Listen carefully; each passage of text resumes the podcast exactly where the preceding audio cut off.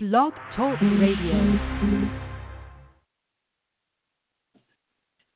Hi, I'm Margaret Ann Lembo, and I'm here with you today in this moment in your life to connect with and contemplate love, gratitude, and forgiveness. You know, forgiveness is a really big issue for a lot of people. Yes, for sure, because that means that many people, and for me for quite a while, I used to think that that was accepting that whatever I perceived that was done to me was okay. And then I realized it's accepting that that person, place, or situation was providing me an opportunity to grow, to have an, a life experience, something to learn from, to gauge my future on. And it it doesn't always have to be a negative scenario. In the future, we observe and recognize that we participated. You know, so often we think people are doing things to us, and more often than not, we're equally as participatory. Eh, sometimes more than others. and I'm still working my way around that thought because we do create our, our own reality, you know? So I enjoy being happy and I enjoy being, you know, filled with laughter, having a great time, even at work. You know, the other day we were working uh, over at the Crystal Garden. We were providing our Christmas in July special and we're packing boxes and we're laughing so much. And I felt like that good, fun energy was jumping into the box so that when they opened the box, not only did they get really awesome stuff, but they also somehow felt the energy of joy, happiness, camaraderie, people that work together. So, you know, I was really tired of having resentments and grudges. And still sometimes things come up and I realize, oh, let me take a look at that. I didn't realize that was still an issue we sometimes don't realize that we're holding a grudge, that we're holding a resentment, that we have that somehow stored within us. And I thought that was amazing the other day when somebody said, Oh, do you follow so and so on Facebook? And I said, Oh yeah, I'm friends, but I, I you know, I unfollowed because when I see such and such, you know, I'm not going to get into personal details. It it nudges me. It still bothers me. It still pushes a button. So I decided instead of subjecting myself to that, I would step away. But in that moment, I realized, oh, Margaret, you have to do some work around that. If that's still bothering you, that is something that you don't want to keep stored in my, in you know, in your energetic field. I'm saying this to myself. You you don't want this like resentment somehow you know, fuming in my liver or somehow in my cells. I don't want that energy. That's anger is not good. Having resentment is not good. And you know, the Ho'oponopono has been part of my life on and off over the years and lately it's come up a lot for various scenarios because you can use it for pretty much anything and everything.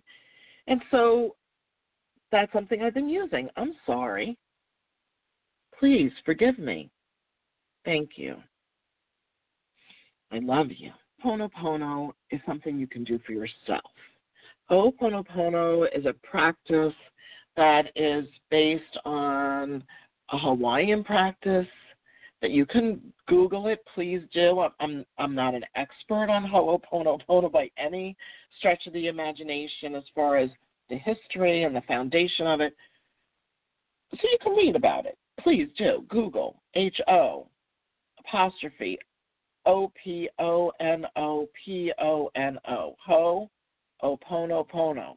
Anyway, so the part of it that was, you know, well known to me over the years has more to do with that there was this gentleman who was part um, went to work at a, a correctional facility. He was a psychologist, and he would study the chart of the inmate and realize well, first of all, he couldn't go really meet them face on because it was that dangerous. Okay, so he figured, let me take a look at their files and see what I could do here.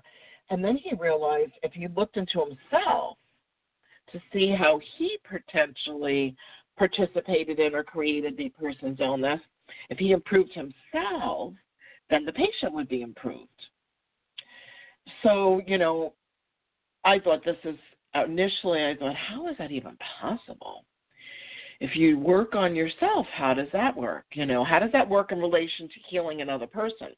Well, I had heard about this many, many moons ago with ancestral and familial karma, where as we work on ourselves, we heal ourselves, we we we deal with issues and resentments, we let go of and forgive instead of holding on to it like a dog with the bone, we let it go and really authentically, not just say we're letting it go, you know.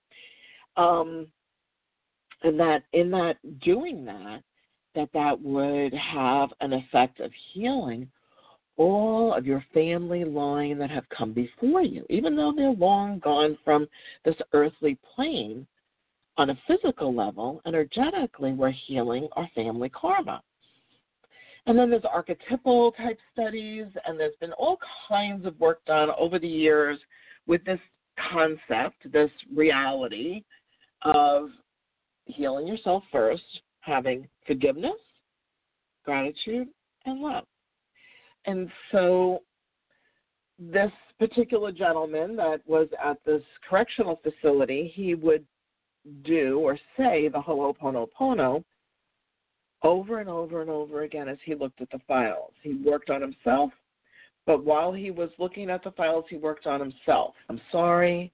Please forgive me. Thank you. I love you.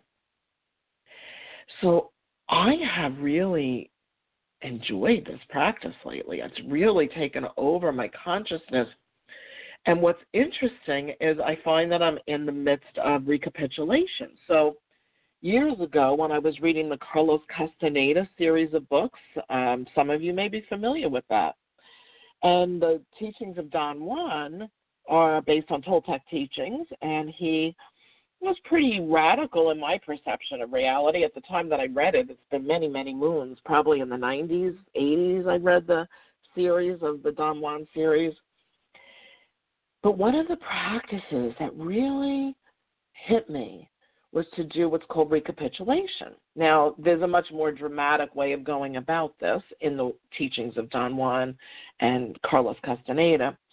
But the way I've gone about it over the years, and I'm sort of doing this now, I guess I am, I shouldn't say sort of, I am, is allowing myself to contemplate the past, you know, not delve into it, not dredge up old stuff, but more like bringing it to the awareness of Oh, that's right. For some reason, I really made that person angry, or that person perceived me in a certain way that I didn't perceive myself, and it made them not like me anymore. It made them not want to be around me anymore, or vice versa. I might have done that where I observed a behavior of someone and I thought, oh, yeah, I can't do this. I can't stay connected with this person as a, a close friend, as a colleague Maybe there was something unethical that I was perceiving, whatever it was. Bottom line is, is when we go back and recapitulate, think back and revisit all the people, places, and situations that have created angst, anger, worry, um, hurt, and instead of rehashing that vibration, is bring that, that person to your mind. Say, I'm going to make up a name that has nothing to do, I don't even know a Betty, so I'll say Betty. Bring Betty to my mind. And then instead of trying to forgive Betty per se, I'd work on myself in relation to Betty. And so I would say to myself, I'm sorry. Please forgive me. Thank you. I love you. You know, blame is a lot easier than taking responsibility, right? It's a lot easier to blame somebody else. So, you know, I'm sorry is profound to yourself. I've, I've even started practicing I'm sorry, please forgive me to my physical body for times that I maybe didn't eat the way I should have or could have, you know, making some choices there that maybe weren't for the highest good for my long term health and well being. So even loving my organs this way, excuse me, is powerful. So the first step is I'm sorry, that's repentance, that you realize you are responsible for everything. That you create your own reality.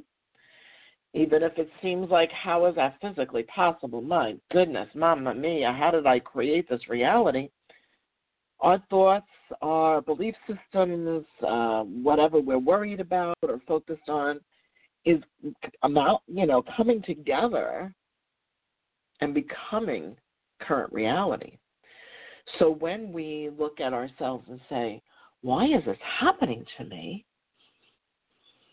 Then we need to say that to ourselves, really. What what thought forms, what belief systems, what did I hold in my consciousness?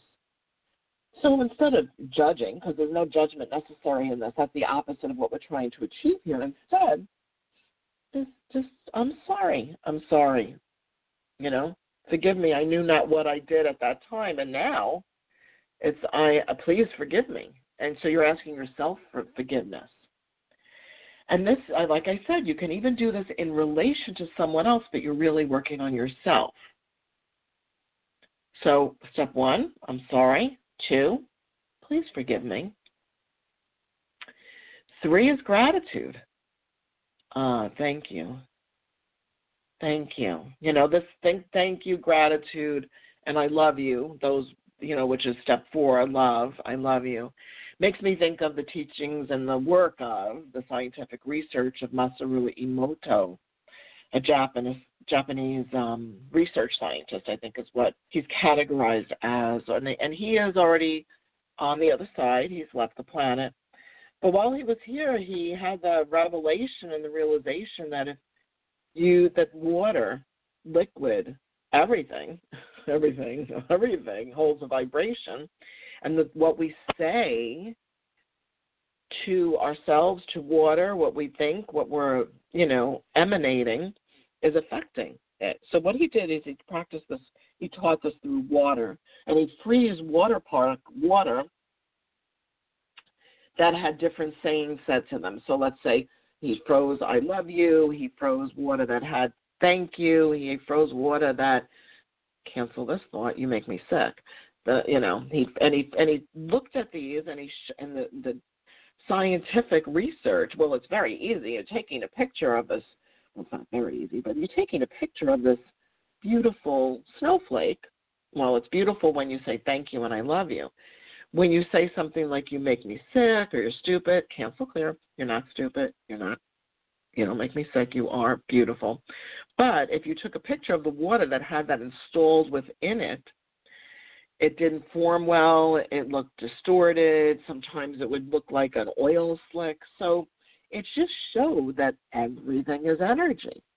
You know, I learned this as a little girl, but in a different way, totally different, and I didn't realize the connection until more recent years. But when I was little, my mother told me, talk to the plants. you know, encourage them to grow, visualize what they're going to look like when they're blooming. You know, as they are, as uh, you know, grown and with their little feet in the ground and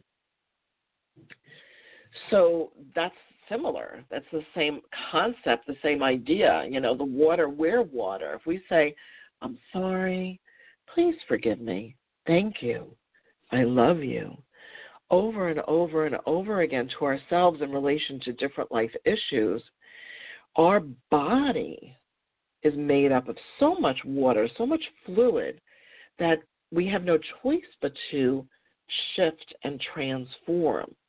And life issues also shift and transform. You know, one way you could also use this is let's say you have to have a difficult conversation with someone. You're not looking forward to it, but it's necessary. It's the right thing to do. It's the grown up thing to do.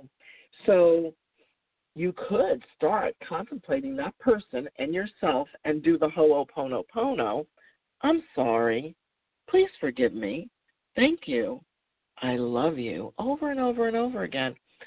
And watch how your life transforms. Well, that's it for today. I could probably talk about this a lot longer, but this is good enough to get started. So I encourage you, please, for the wealth, health, happiness, and wonderfulness of our planet, let's do some ho'oponopono. All right. May your days be filled with blessings and love, and may the angels light your path. Thanks so much for listening.